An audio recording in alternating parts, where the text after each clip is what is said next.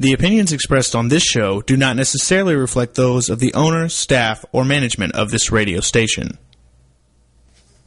Welcome to The Sociable Homeschooler with Vivian McAnany. Vivian is here to talk to you, to encourage you, and to show you how she had a successful homeschooling experience with her Wildflower Academy, and that her kids turned out great, and that with God's help, you can create the same experience she did. From her beginnings in Hostert, West Germany, to Dallas, it's been quite a journey, and her abilities to adapt, survive, and thrive are what make her unique in homeschooling. So have your pen and paper ready. It's The Sociable Homeschooler. And now, here's your host, Vivian McAnany.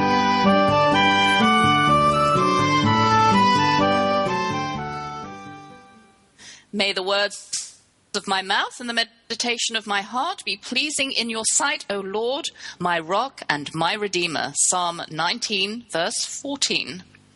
Good evening and good afternoon. Welcome to the Sociable Homeschooler. My name is Vivian McAnany, and I'm thrilled, or should I say we're thrilled, because I have a cold with me, to be with you today to offer homeschooling insights and delights from our household, where God is present in every nook and cranny, especially when I'm not looking.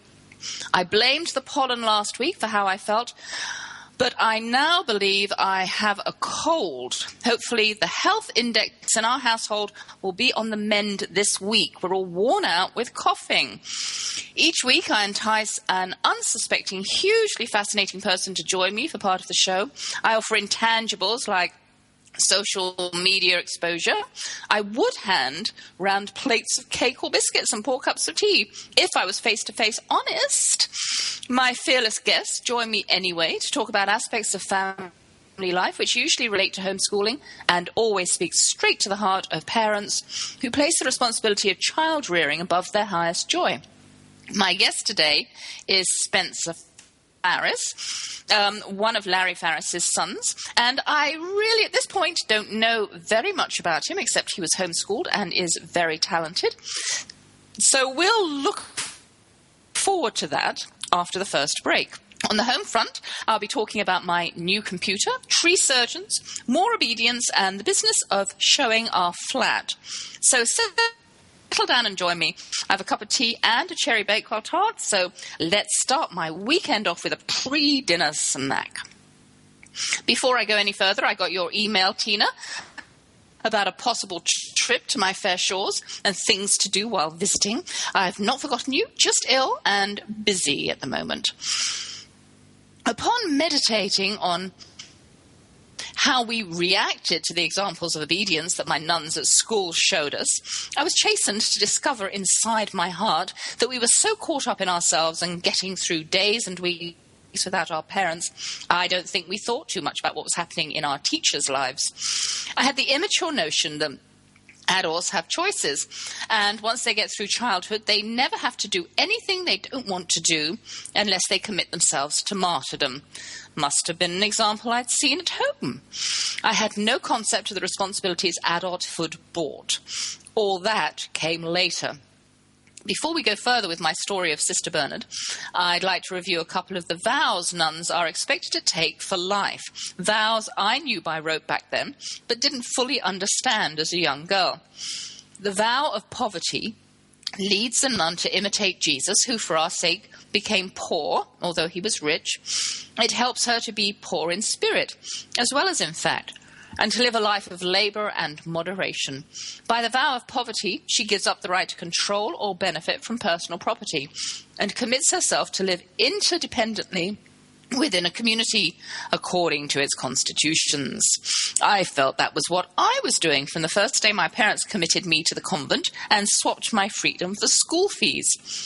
For a nun, not me, the purpose of this vow is to free her from being fascinated by material things so that she may be free to serve others. I wasn't prepared to relinquish my fascination for material things. I'd hardly had any experience in that respect and was longing to achieve untold wealth and possessions. Okay, I could serve others if there was something in it for me. See, we were selfish. The vow of obedience leads the nun to imitate the obedience of Jesus Christ by seeking God's will for her and obeying her lawful superiors, according to the constitutions of her particular group. Yeah, lots of laws going on here. As a member of her religious community, she searches for the will of God, not in arbitrary commands, but in prayerful reflection and dialogue with others. I had no idea what seeking God's will meant or how to be in prayerful reflection, but I hoped neither meant having to do something unpleasant. I knew what obeying superiors meant and the rules of the group. As pupils, we were also under the thumb of Reverend Mother, and with these two vows alone, our potential to grow into bright young things with independent ideas was utterly smothered. Our jolly hockey stick sister Bernard also gave music lessons when she came in from the playing fields. These took place in the music room located at the top of a minor tower in the main manor house. The room was crammed full of music stands, with instruments on the floor in their cases or not, depending on their size. It was definitely not a good room to traverse if you were a gangly teenager who hadn't yet learned how to control her body, which I was. I dreaded navigating the music room to get to my spot at the upright piano, squeezed into a small alcove with just enough room for a bench on which Sister Bernard and I would sit. I knew I'd knock over a music stand, hit the cymbals, or trip over the cello as I made my way to my lesson. I tried very hard not to, but my cardi and elbows were good at snagging things. She'd reprimand me in front of the student whose lesson was before mine and make me blush. I'd stand awkwardly next to the piano, patiently waiting my turn, willing the colour in my face to subside, and dreading the upcoming lesson my parents had enrolled me in, because it was very apropos to be able to tinkle on the keys. My paternal grandmother and her sister each had uprights that we would play on when we visited, but neither my brother nor I had much of an ear and couldn't even pick out a simple tune. Why my parents thought I had shown any talent at all on the piano was beyond me. Now, ballet was something else. I'd been scouted by the Joffrey Ballet while taking class that first summer in Beirut, and my teacher was all excited that one of her students, after only 6 months' instruction, had been singled out as a possibility for their junior company. My mother, when approached by my teacher, listened patiently and politely, and when we got home, roundly told me that no daughter of hers was going to be a common hoofer. There endeth my career on the stage, Mrs. Robinson. Curiously, they did allow me my ballet lessons once a week at school, and I starred in all the end-of-year operettas. I suppose they thought I was safe from the world of show business in my convent buried deep in the English countryside. I digress. When my turn for piano came, I'd take my seat next to her on the stool, and she would peer at my music and force me to keep time by playing the same notes I was attempting, only an octave or two lower than written, as loudly as she could while I stumbled through my pieces. I could hardly hear what I was playing with the metronome clacking and her foot tapping. She had a temper to match her energy and rapped my knuckles countless times when I played a wrong note or two during my lessons. A really good environment here to learn how to play the piano. For some reason, probably connected to the conditions under which I learned, I left school after 6 years of daily practice in the cabins, a corridor that had been cunningly divided into cubicles the size of an upright piano and a stool, and all my exams that I passed up to grade 9 without unlocking the mysteries of piano playing or even being able to play a single piece from beginning to end with any kind of feeling or fumbling. This dismayed my parents, who had an unreal expectation that I should be able to play quite respectably, even though I neither had the talent or the interest to do so. I think I won the game of obedience here, though. I did what I was told to do, but no fruit was born. At some late age in her life, Sister Bernard learned how to drive.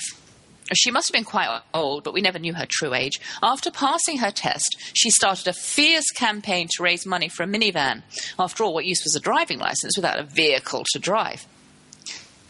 There must have been a few wealthy old girls, and by old, I mean simply ex-Thorntonians, who supported her generously because it only took a year or so to take possession of a second-hand, serviceable van.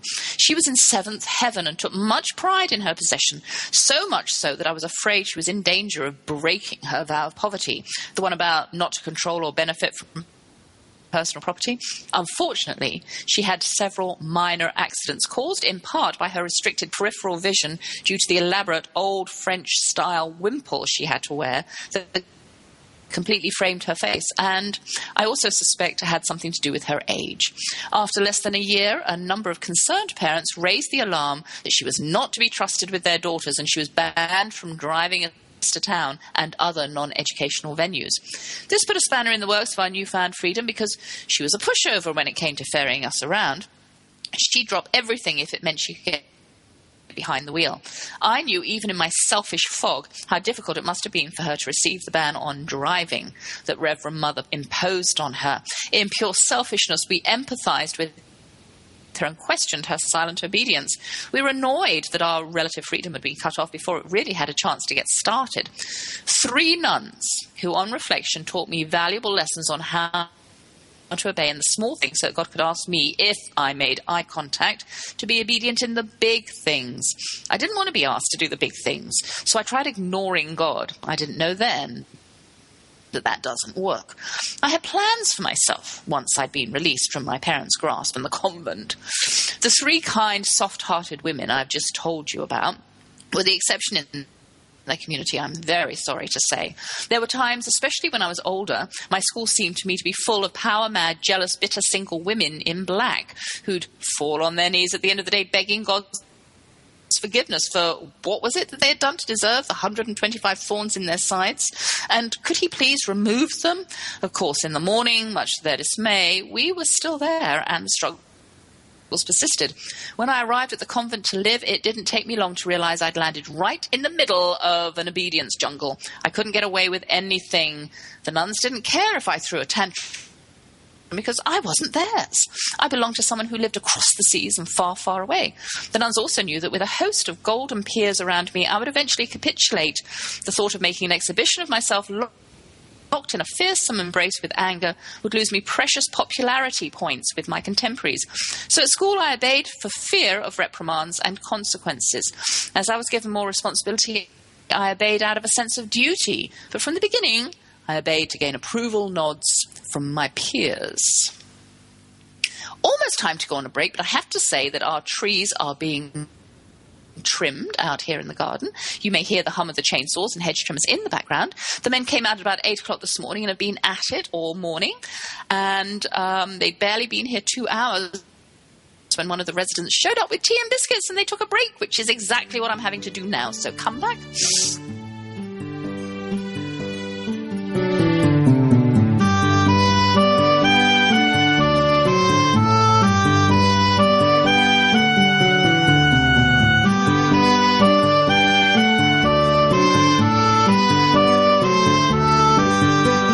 How do you handle toddlers, teens, and tirades when homeschooling? That's what we're working on now. It's Vivian McAnany, the sociable homeschooler, and we'll be right back after these. Why is religion such a thorny issue in our society and the world? And why has religion often become a source to divide people rather than unite? Frank Talk with Dr. Ajaz is a forum for civil dialogue on religion and wellness on Toginet Radio. Dr. Ajaz Naqvi invites leaders and activists from all walks of life and faith to engage in a civil discussion on religion and current events. Join us for Frank Talk with Dr. Ajaz every Thursday from 3 to 4 p.m. Central Standard Time, right here on the Toginet Radio Network. Second chances. We all deserve them, and we are all worthy of them. Second Chances with your host, Midge Noble. Thursdays at 8 p.m. Central on TogiNet is like coming home to warm, fresh-baked cookies, a hug from Grandma, or an enthusiastic greeting from your dog. Second Chances, hosted by Midge Noble, a licensed professional counselor, is affirming, warm, genuine, validating, and thought-provoking. Second Chances is a place to be heard, a place to laugh, a place to cry, and a place to be seen. For more on Midge and Second Chances, check out MidgeNobleSecondChances.com. Then be a part of a show that will change how you think, how you feel, and what you do. Give yourself the gift of second chances and see where it will take you. So take a deep breath, open your heart, open your mind, and join host Midge Noble for Second Chances, Thursdays at 8 p.m. Central on Toginet.com. Welcome back to The Sociable Homeschooler with Vivian McAnany, the show for any homeschooler at any point in their homeschooling career. Join us as we plow through the problems, tackle the challenges, and celebrate the successes. It's The Sociable Homeschooler on Toginet. And now back to your host, Vivian McAnany.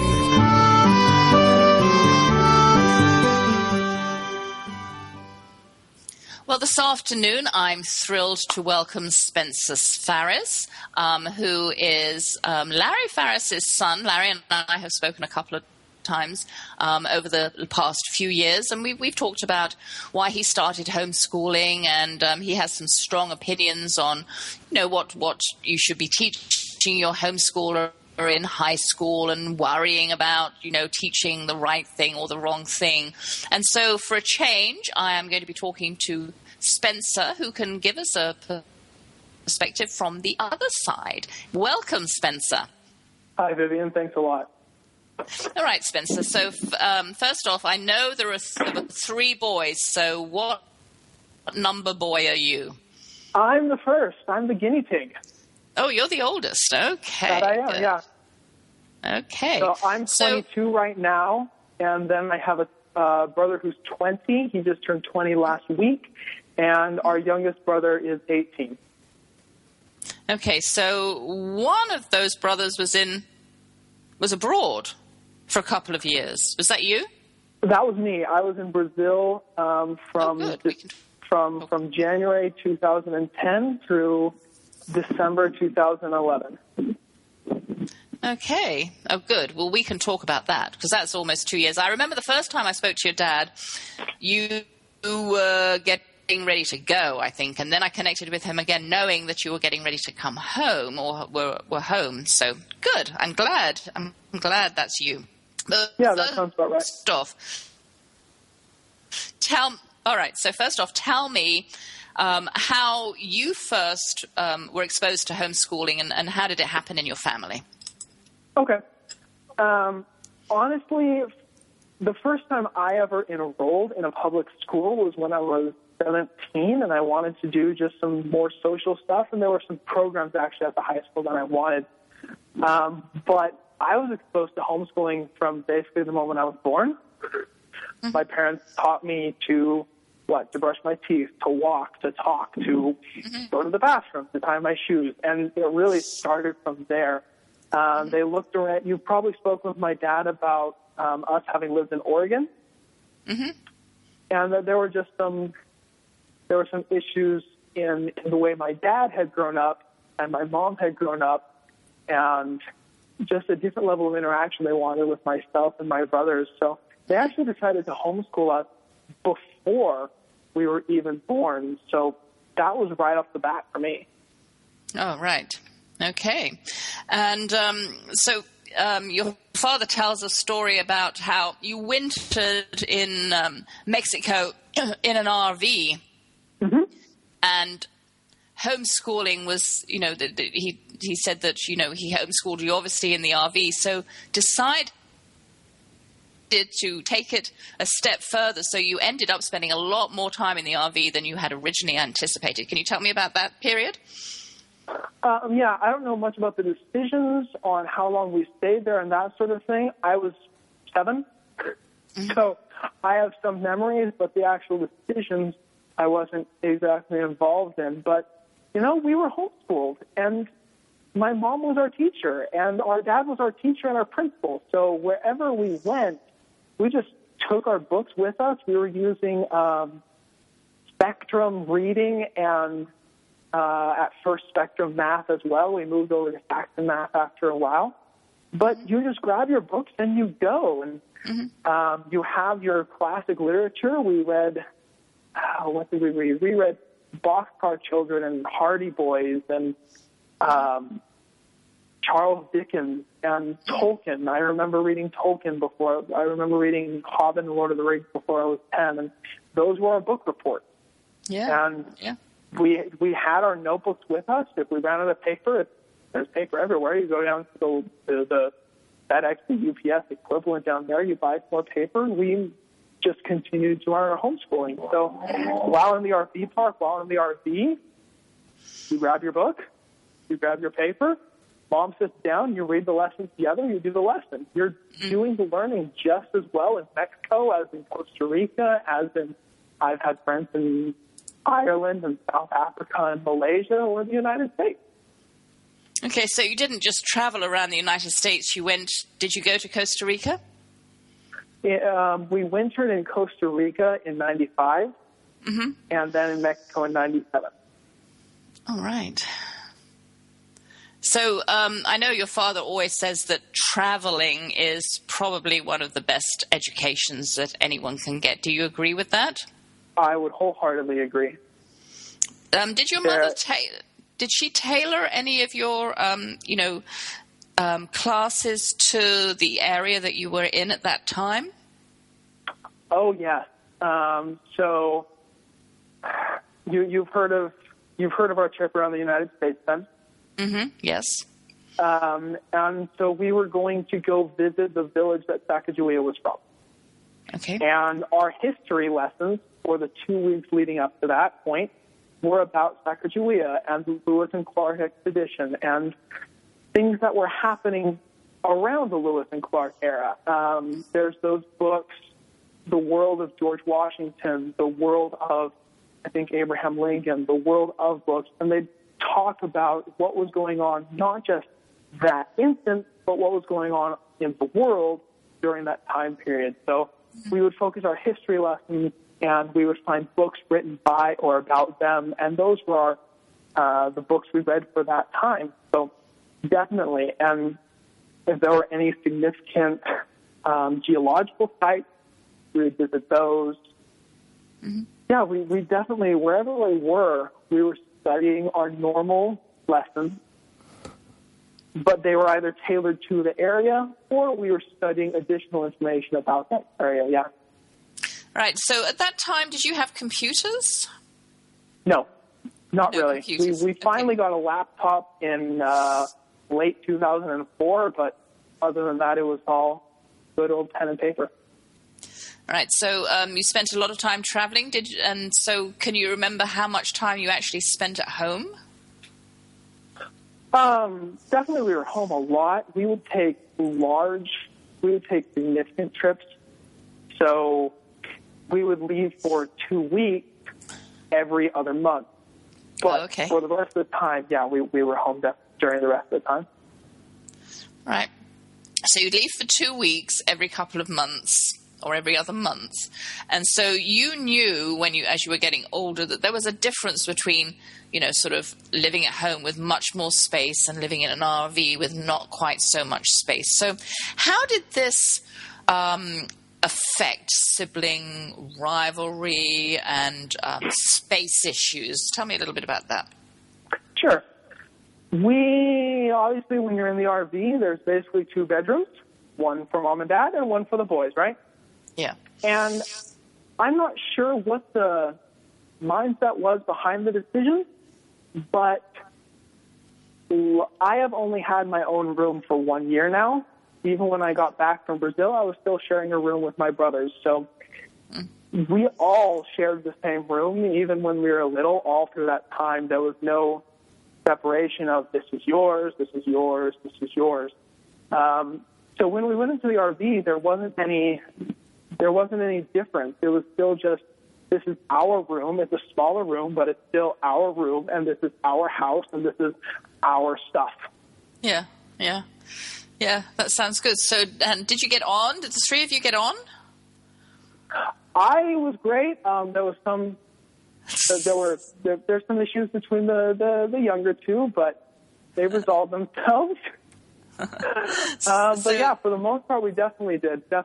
We were using the same school books. We had the same friends. Uh-huh. There was a lot that was similar. Yeah. So in general, would you say that you're, sort of more of the, are you a typical older sibling or oldest sibling? I mean, are you more independent, more level-headed, more sensible than your brothers? I would say so. I'm sure you would. I don't want to say that from a arrogant and prideful and looking down on them standpoint, but there's definitely some differences in responsibilities that have to be given to the eldest sibling as things start moving along. Yeah, I had to take responsibility for more duties around the house, and I had to be in a position where my parents could delegate authority to me to tell my brothers to do something. And that had to be respected, not for me, but because I was the messenger from my parents. So I definitely did grow up with that, Yeah, well, that's good. That's good. Now tell me, out of all the subjects that you took at school, which one did you shine at? What was your most interesting and you know, sort of the one that you followed with a passion? Math and computers, primarily computers. Mm-hmm. And so were your parents equipped, pretty well equipped to be able to, you know, sort of move you forward in that degree? On math, yes, for a while. And on computers, no. No. On the computer side, I was basically self-taught in everything. Okay, so you did that yourself. You didn't actually take any class outside? We were involved in homeschool co-op groups. Mm-hmm. So if one mom or one parent, if they had great understanding of one subject, they would teach it. And that was true when we lived in Oregon. And now that we've lived in Arizona, we have them in both. Yeah. So in Oregon, I did take a few web programming, computer design, and just general computer programming classes through that homeschool co-op. There were a few of the parents that was their job. So they came and taught us kids how to do that. Yeah, that's good. That's good. And as far as, you know, you being passionate about your math and your computer, did you go to college? Yes. Okay. This actually turned out, we thought it was a pretty unique experience at the time, but that was because we had just moved to Arizona and didn't have as much interaction with other kids here in Arizona yet. But I tested and entered the community college when I was 14. Mm-hmm. I whenever I say that, people are always like, "Oh wow, so you've already graduated, right?" No. Yeah. Unfortunately, because we didn't know anyone else that had done that. And again, that's just because we didn't have the interactions yet. Now I know lots of people that they've started their college experience when they were 13, 14, or 15. So but we have to go on a short break. We'll be back in just a moment.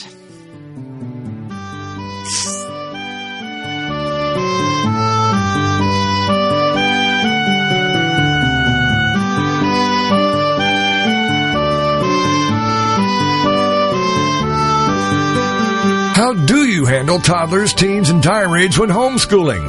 That's what we're working on now. It's Vivian McAnany, the sociable homeschooler, and we'll be right back after these. Do you feel like when you watch a cooking show or read a food magazine that the recipes are not practical for a busy family? Do you wish you could have a conversation with someone about the best way to get dinner on the table fast after a long day at work? Are you tired of cooking dinner only to have your family turn up their nose at all of your hard work? Do you want to hear more about healthy living and finding more time to find your passion in life? We'll pull up a chair and visit with Heather Tallman, host of Around the Kitchen Sink, Thursday nights at 10 p.m. here on Toginet Radio. Like many women, finding balance in life and time to take care of yourself is hard to do. Between managing a career and marriage and children and a busy family schedule, it's hard to maintain a sense of self. And Heather shares how she does it. Check out Heather's website, basilmama.com.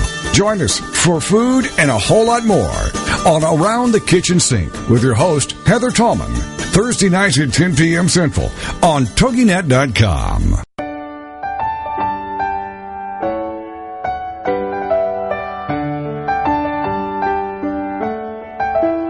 The Mary Beth Wells Hour is a talk radio show where we reach out, reach deep, and talk about topics of substance. We'll cover points of interest, such as World War II and the Holocaust, the Vietnam War, the planets and the oceans, skydiving, rock climbing, and much, much more. Join me every Monday at 9 a.m. Eastern Standard Time as we delve into and discuss fascinating subjects. It's a program to pique your interest for sure.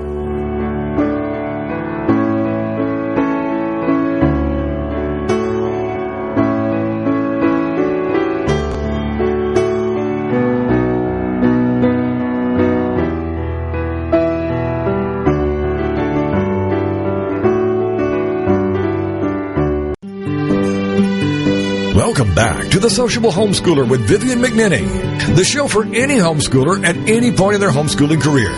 Join us as we plow through the problems, tackle the challenges, and celebrate the successes. It's The Sociable Homeschooler on Toginet. And now back to your host, Vivian McAnany.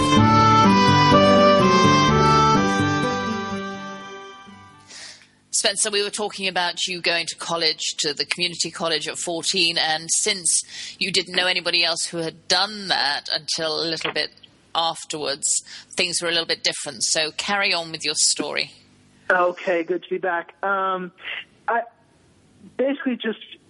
didn't know that a 14-year-old could handle the course load of college. So people have asked, oh, you've already graduated, but really I was only taking 1 to 2 classes a semester, and then I took a break to just fully work so that I could raise the money to go on that trip to Brazil. Okay. So I have now about the credits of an associate's degree, but no, there's no degree behind my my coursework as of yet. But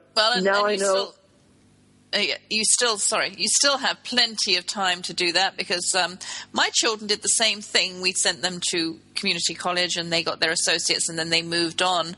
But I think you did something a little bit different after you got your associates. So will you tell us what brought you to the decision to go to Brazil for a couple of years?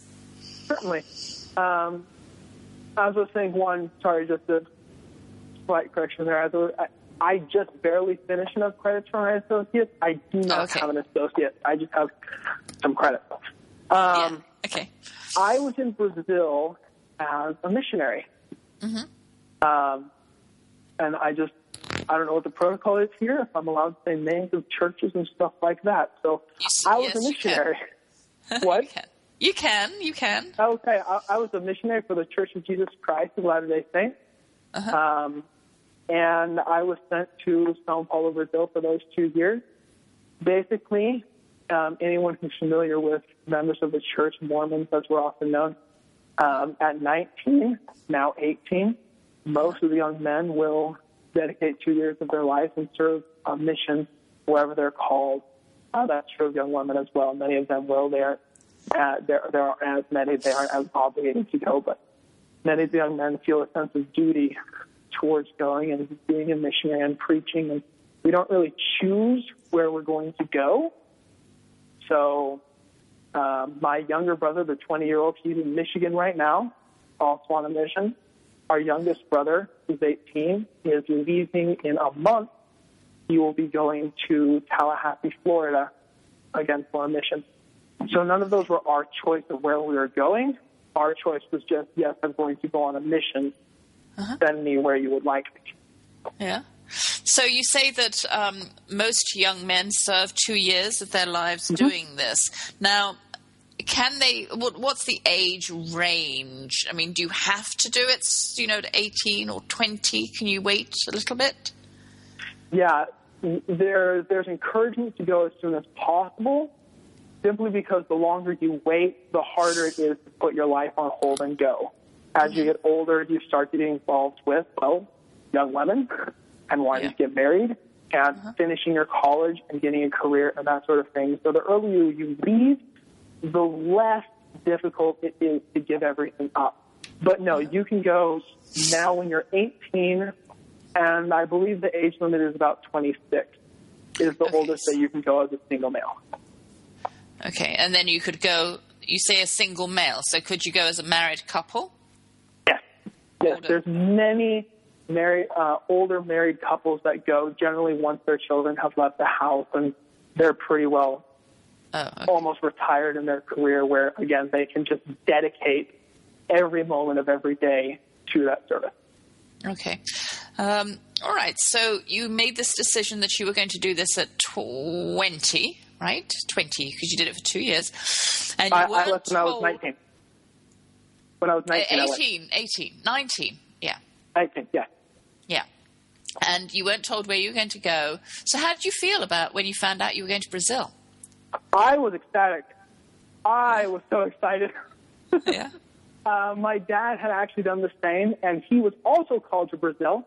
We served in very different parts of the country, but we both went to Brazil. And it was just exciting for me to know. I mean, I would have been excited had I been called to Utah or Idaho or New Jersey. It didn't matter. But going abroad, that was cool in itself.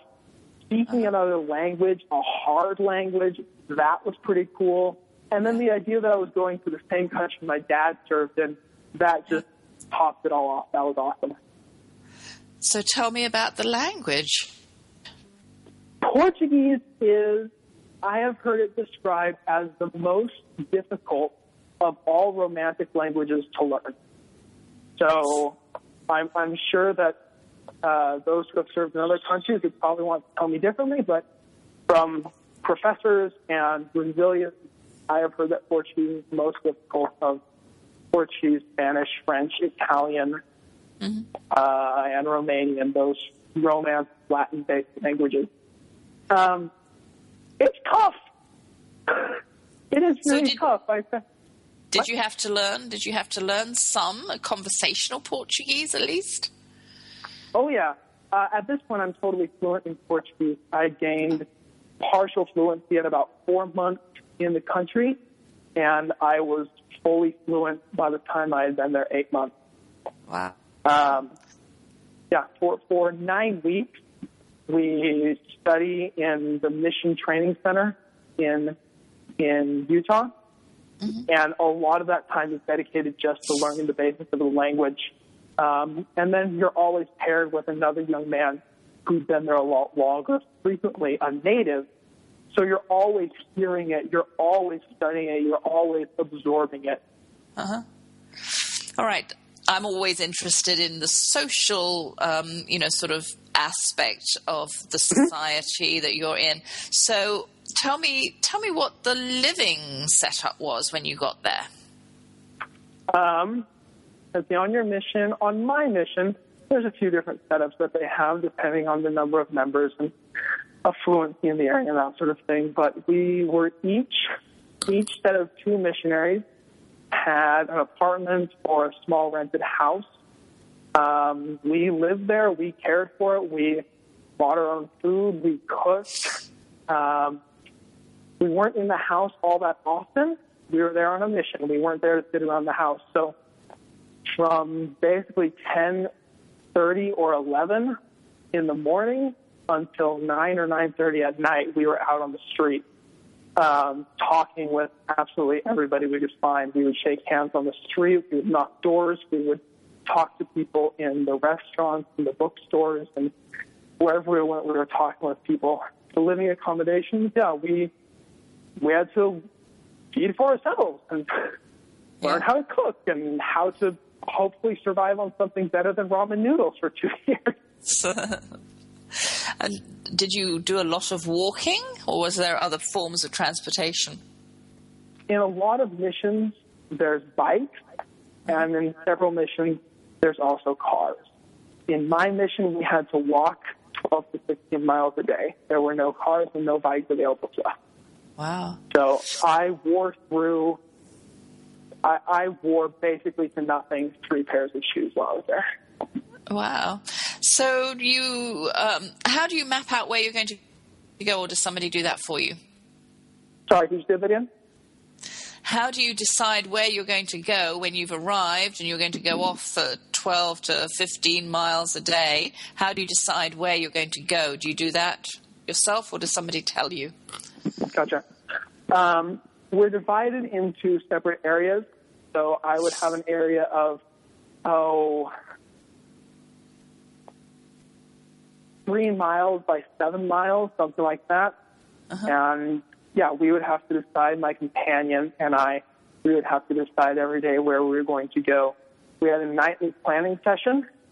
During that time, we would mostly base where we were going that day based on what appointments we had already set up. So, as I said, we talked with absolutely everybody. We would knock doors and shake hands and talk to people on the street. And we would ask if we could come to their homes and teach them and talk with them and share with them the gospel message that we had. And those who said yes, and we would ask them to mark a time. So we would say, all right, can we come to your house Thursday at 3 o'clock in the afternoon? And once that person has said, yeah, you can come over at that time, we would try to center all the rest of our appointments and our contact activities around that area. All right. So we're already going to be walking a lot. We don't want to make that any more than it has to be. Yes. So how do you have to be courageous to go out and do this? I know knocking on doors. Did you get many doors slammed in your face? I have been had doors slammed in my face. I've had people yell at me. I've been swore at. I've seen weapons brandished. Yeah, you have to get pretty courageous to go out there. I've rarely heard of anything going wrong. So it's not like it's actually, oh no, my boy is out there and he's going to get killed. No. But there is definitely a level of courage in being okay, going out, and being bold in the message. Yeah, definitely. Yeah, I would imagine, because just the small things that I've done, like, for example, a few weeks ago, I'm here in London, I had to help, well, I volunteered to help man a stall at this market that was in our little local town on the green, and hand out, just talk about our church, which is a majestic, beautiful, almost cathedral Anglican church that has been there since that's wonderful. The 11th century, yeah. And so it's right there. Wonderful. And it's like a focal point. Yeah, it's a focal point of the town. So we were just offering little pieces of information to people as they walked past. We didn't find it easy, and these were our neighbors. I can't imagine going to a foreign country for 2 years. Yeah, and it's really fun when you don't really know the language yet. Yes. Yes. You're standing on the door and stumbling through the language. Yeah. But... yeah. That's where it's best to make that kind of decision early. It's, as I said, nearly all the young men go. So I had multiple role models and examples and people that I looked up to who had gone, and it was just the natural thing. When I turned 18, when I am 19, I didn't have to ask myself, okay, am I going to go? That's right, we've got to go on another short break. If you would like to come back, I'll talk to you for another 5 minutes on the other side. All right.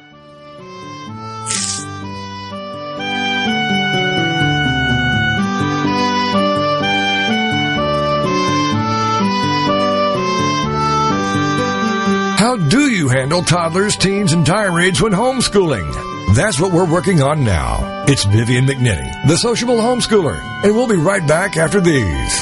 It's time to capture the simple piece of the Amish in your own life. Amish Wisdom with Suzanne Woods Fisher. Thursday afternoons at 5, 4 Central. Each week, Suzanne will have conversations with guests about living a life that incorporates principles of the Amish without going Amish. She'll cover the practical, simplicity, slowing down, reducing clutter, putting the brakes on materialism. The historical. How have the Amish survived for 400 years? How can we hold on to what we hold dear? And the spiritual. Treasuring important values, honoring the past, and increasing peace of mind. You don't have to become Amish to make personal peace a reality. Amish Wisdom will help all of us live a simpler life. For more information, go to SuzanneWoodsFisher.com. With Amish Wisdom, Suzanne offers us a glimpse into a world of peace, serenity, and total commitment to family and God. This show just might change the way you live your life. It's Amish Wisdom with Suzanne Woods Fisher. Thursday afternoons at 5, 4 Central on Toginet.com. Goals, objectives, business and action plans. How important are they for me to manage?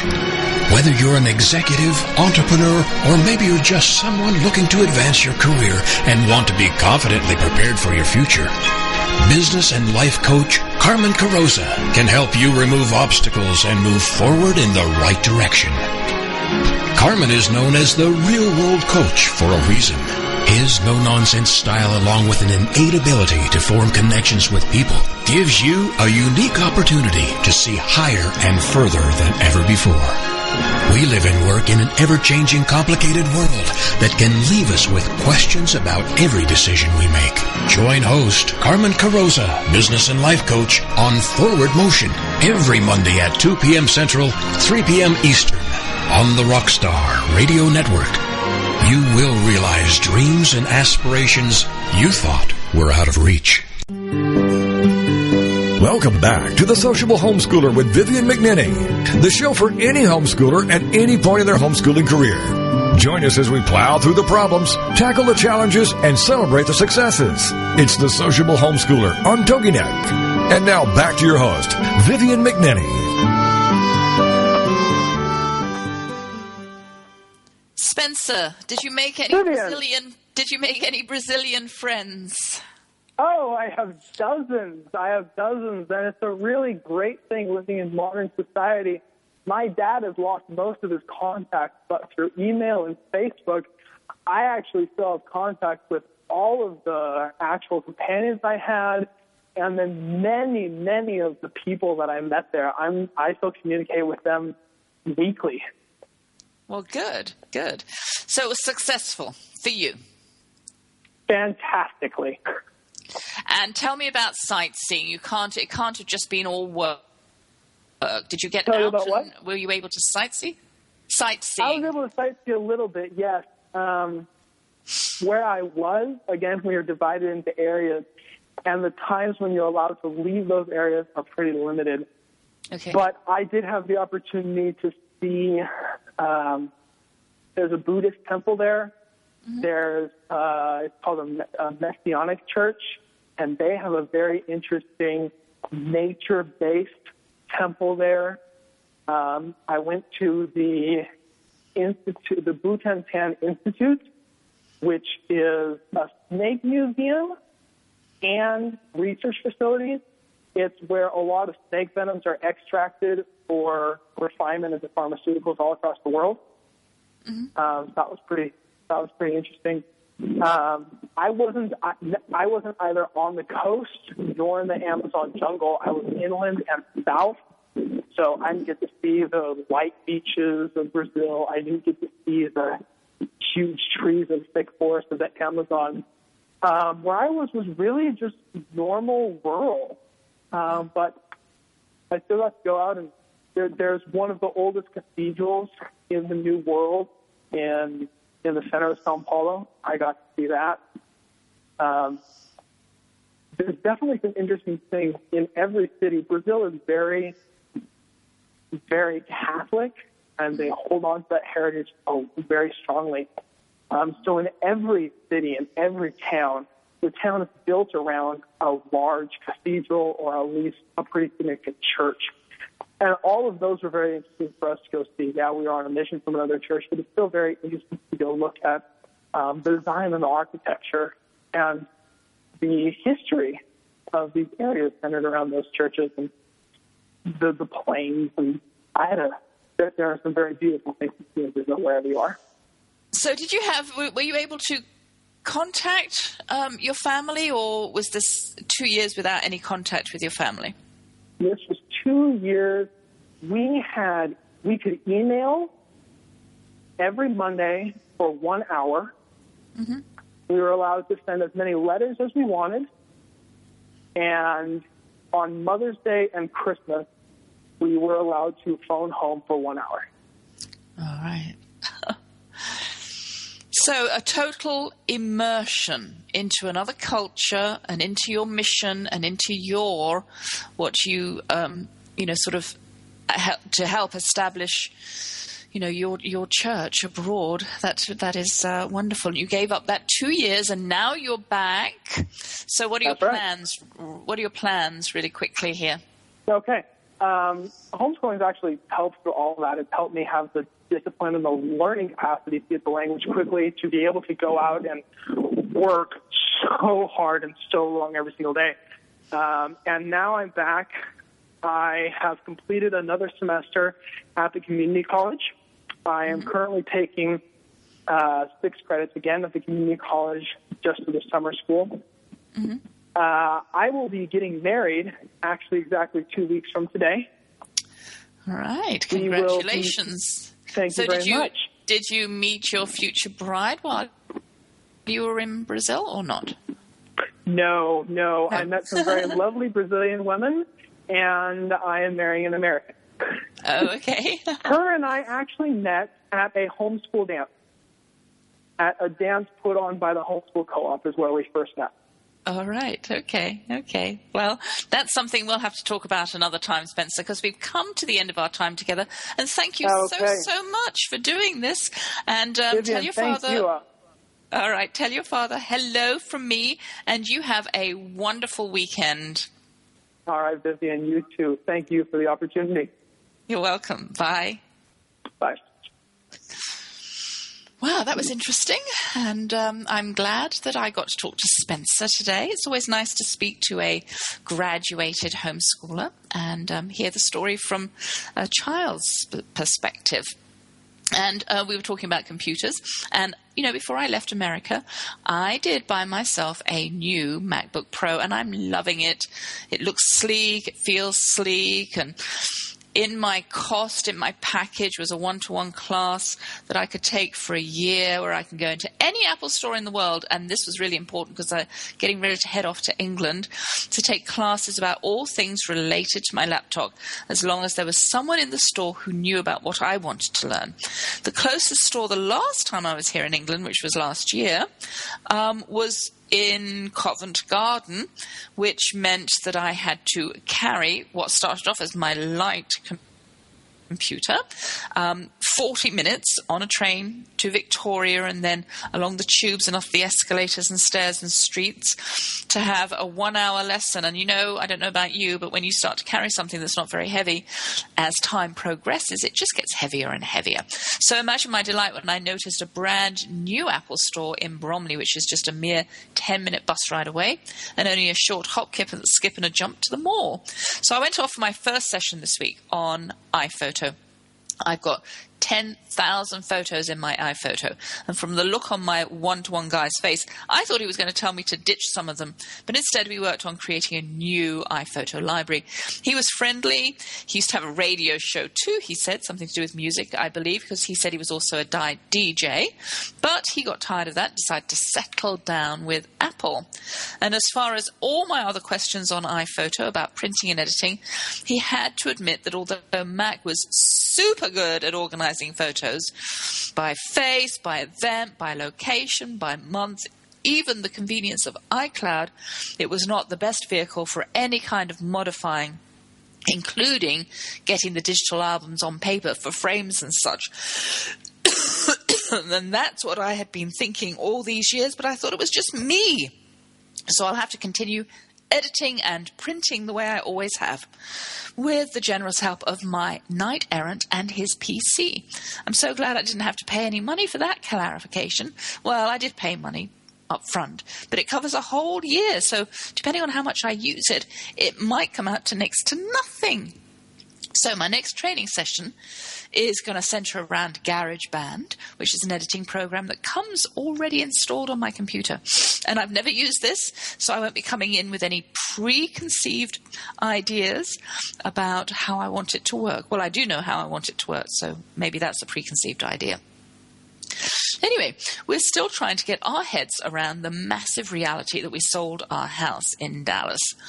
As I was walking this week, I'd look at houses, those being remodeled or extended, those with immaculate exteriors, and I think, we could have stayed and done that to our house, kept it forever and not sold it.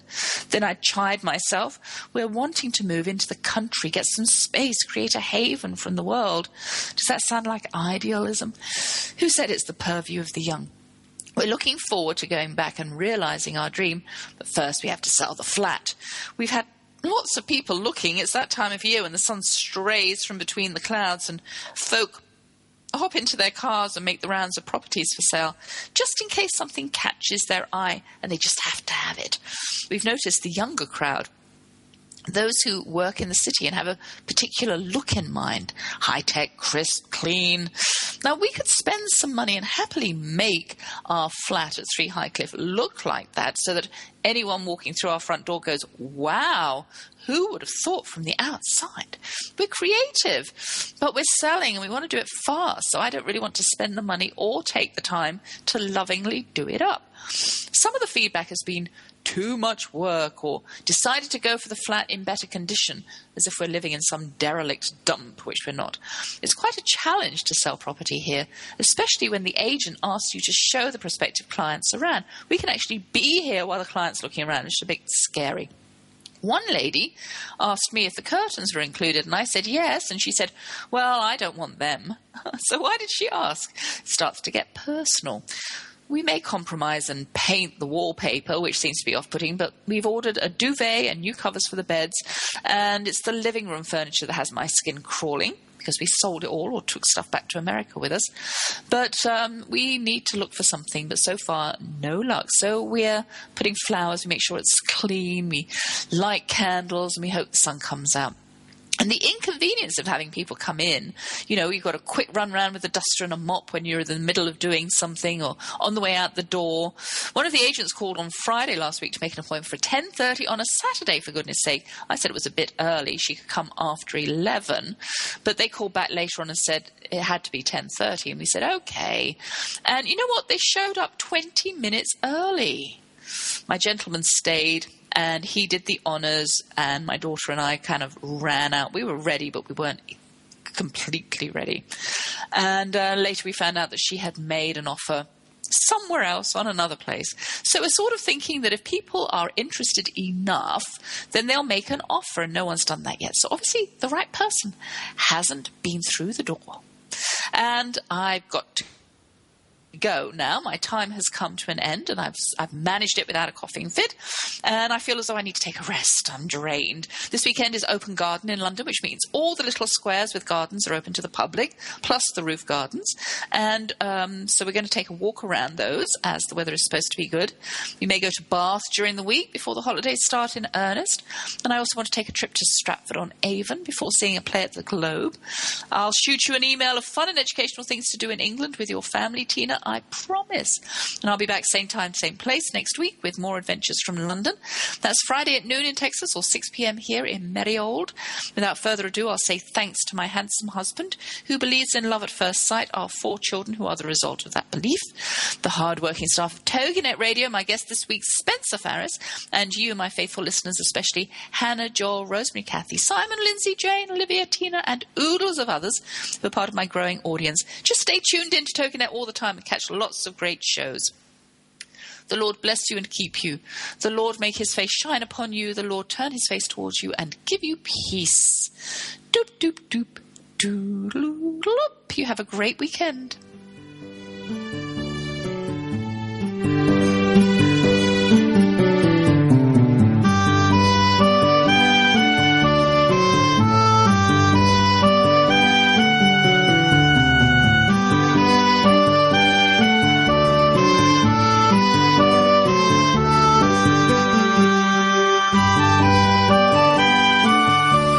Thank you for joining us for The Sociable Homeschooler with Vivian McAnany on